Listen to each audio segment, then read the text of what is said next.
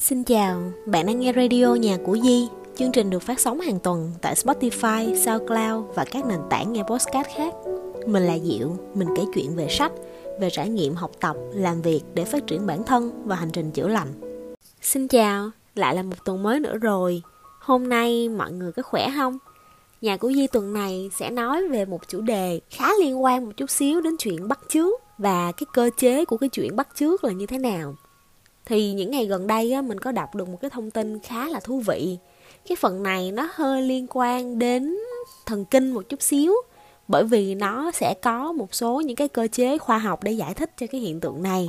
Thì đầu tiên á chủ đề mà mình đọc được á nó tên là neuron gương. Thì cái chỗ này á nó xuất phát từ một cái chữ tiếng anh tên là mirror neurons cái này á, nó là một cái thí nghiệm ngày trước á, người ta thực hiện ở trên những con khỉ với lại trên những cái con chimpanzee á, con ờ, loài linh trưởng mà lớn hơn đó. Thì lúc đó đó nó có một cái thí nghiệm rất là thú vị như vậy nè. Vô tình thôi cái này là vô tình nghiên cứu hoạt động của những con khỉ. Khi mà những con khỉ đó ăn những cái loại hạt á con khỉ đó nó đang được đeo một cái thiết bị chụp MRI chụp cộng hưởng từ để xem coi là có những cái tín hiệu nào ở trong não của con khỉ phản ứng lại với một số những cái hoạt động hay không. Thì lúc đó vô tình á, có một cái người nghiên cứu một cái nhân viên ở phòng thí nghiệm á người ta đi vô trong phòng đó thì người ta thấy ở trên bàn á có những cái ờ, cái hũ mà đựng đậu á.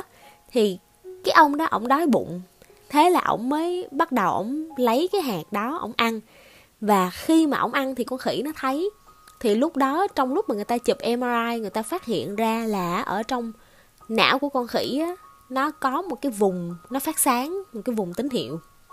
Thì cái vùng tín hiệu này vô tình nó cũng tương ứng với lại cái vùng tín hiệu trong não người khi mà não người tiến hành ăn cái loại hạt đó. Vậy là khi mà não người có cái tín hiệu, khi người ăn loại hạt, thì não của con khỉ cũng có cái tín hiệu khi con khỉ nhìn thấy người ăn loại hạt là cái đầu tiên ha.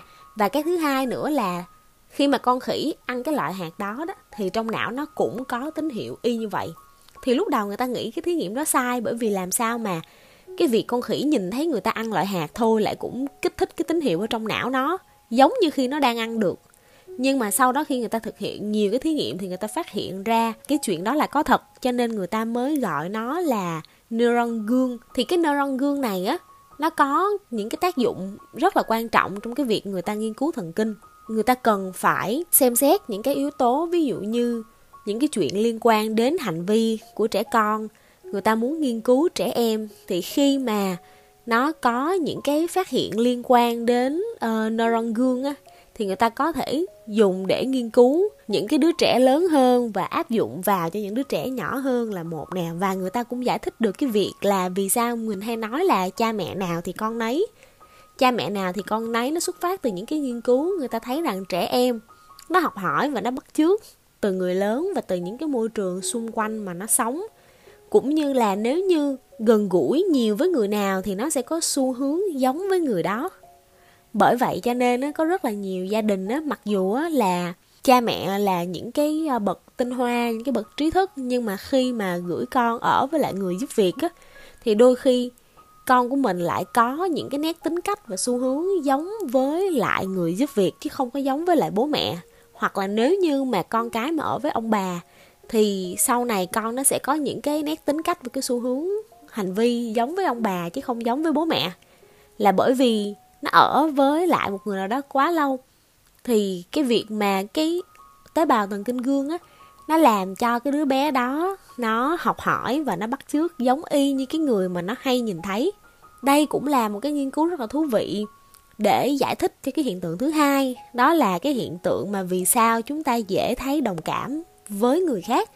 Đây là một chuyện mà cái uh, neuron gương đó nó tiến hành mô phỏng lại. Chẳng hạn như khi mà mình thấy ai đó khóc đi mình thấy ai đó buồn đi tự nhiên mình cũng sẽ dễ cảm thấy buồn và dễ cảm thấy muốn khóc hoặc là mình có thể xem những cái bộ phim tình cảm thì mình cũng dễ đồng cảm hơn với nhân vật thì đó là một cái cơ chế là vì sao mình đồng cảm với người khác. Bởi vì khi mà nhìn thấy người ta khóc thì bản thân cái neuron gương ở trong não bộ của mình nó cũng sẽ được kích hoạt. Nó kích hoạt ở cái vùng mà giống như khi mà mình đang trải qua cái cảm xúc đó và mình muốn khóc thì có một cái câu nói đùa rằng là thật ra não của chúng ta với não của người đối diện có những cái tín hiệu khá là giống nhau. Thì đây cũng là một cái phần giải thích cho cái chuyện về cảm xúc, về đồng cảm. Vậy thì tại sao lại có những người vô cảm? Những người vô cảm là những người đã từng trải qua những cái cảm xúc rất là mãnh liệt. Và nó xuất hiện ở một cái tần số nhiều đến nỗi sau này khi gặp lại những cái cảm xúc đó, người ta dễ bị lợn người ta sẽ không còn cảm thấy buồn khi thấy người khác khóc, người ta sẽ không còn có thể đồng cảm được với những nhân vật khi người ta xem phim, người ta đọc truyện. Bởi vì rõ ràng bản thân người ta đã từng trải qua những cái cảm xúc rất mạnh.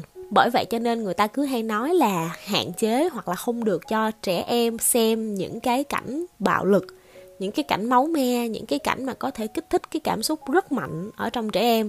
Bởi vì sau đó nó dễ dẫn đến cái việc là trẻ sau này sẽ cảm thấy những cái điều đó là bình thường và không còn cảm thấy gì nữa. Thì mình nhắc rất là nhiều về cái việc thần kinh là để làm gì?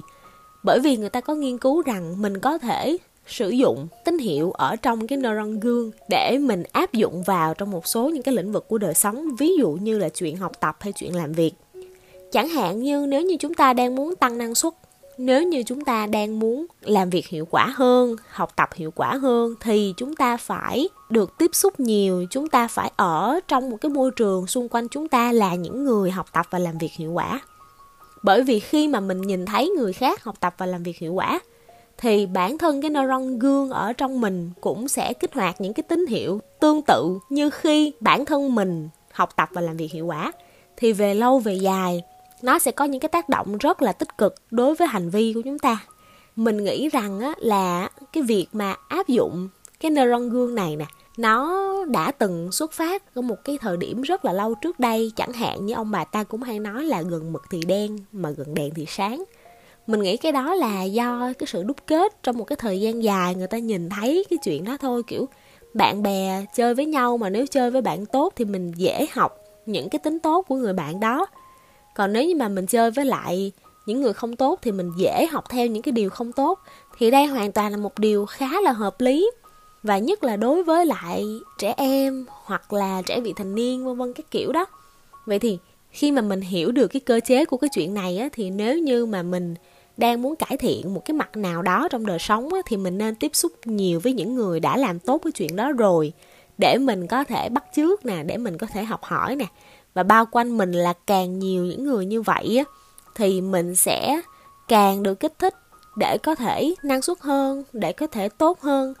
Nó cũng giống y như cái việc là người ta hay nói là mình hãy cứ mở những cái đoạn băng, những cái đoạn phim bằng tiếng anh và nghe và học theo và nói theo. Thì nó cũng là một cái cách mà mình bắt chước theo cái môi trường đó, bắt chước theo cái người đó, để từ từ nó hình thành những cái hành vi quen thuộc đối với mình. Thì đó lúc đầu mình cứ thắc mắc là không biết cái chuyện này ừ, có phải do, kiểu, mình ở trong một cái môi trường đó nhiều thì riết nó lậm vô người mình hay không? Thì nay mình đã tìm được một cái cách giải thích rất là khoa học mà nó là một cái nghiên cứu hẳn hoi, được thực hiện vào khoảng năm 1996 cũng chắc chừng 26 năm rồi đó. Vậy thì rõ ràng là đây là một cái nghiên cứu mà đã được xác thực nè và người ta đã ứng dụng rất là nhiều ở trong đời sống và dẫn đến những cái phương pháp và những cái cách thức mà bây giờ người ta hay áp dụng vào trong đời sống và hướng dẫn lại cho người khác áp dụng. Thì khi mà mình nghe cái phương pháp đó và tìm hiểu được cả cái nguyên do vì sao cái phương pháp đó ra đời thì có phải là nó sẽ dễ dàng áp dụng hơn không? Mình nghĩ rằng là nếu như mà chúng ta hiểu được cái cơ chế này thì chúng ta có thể thoải mái mà vận dụng cái cơ chế này cũng như là biết cách mà sử dụng nó một cách hợp lý nhất trong đời sống.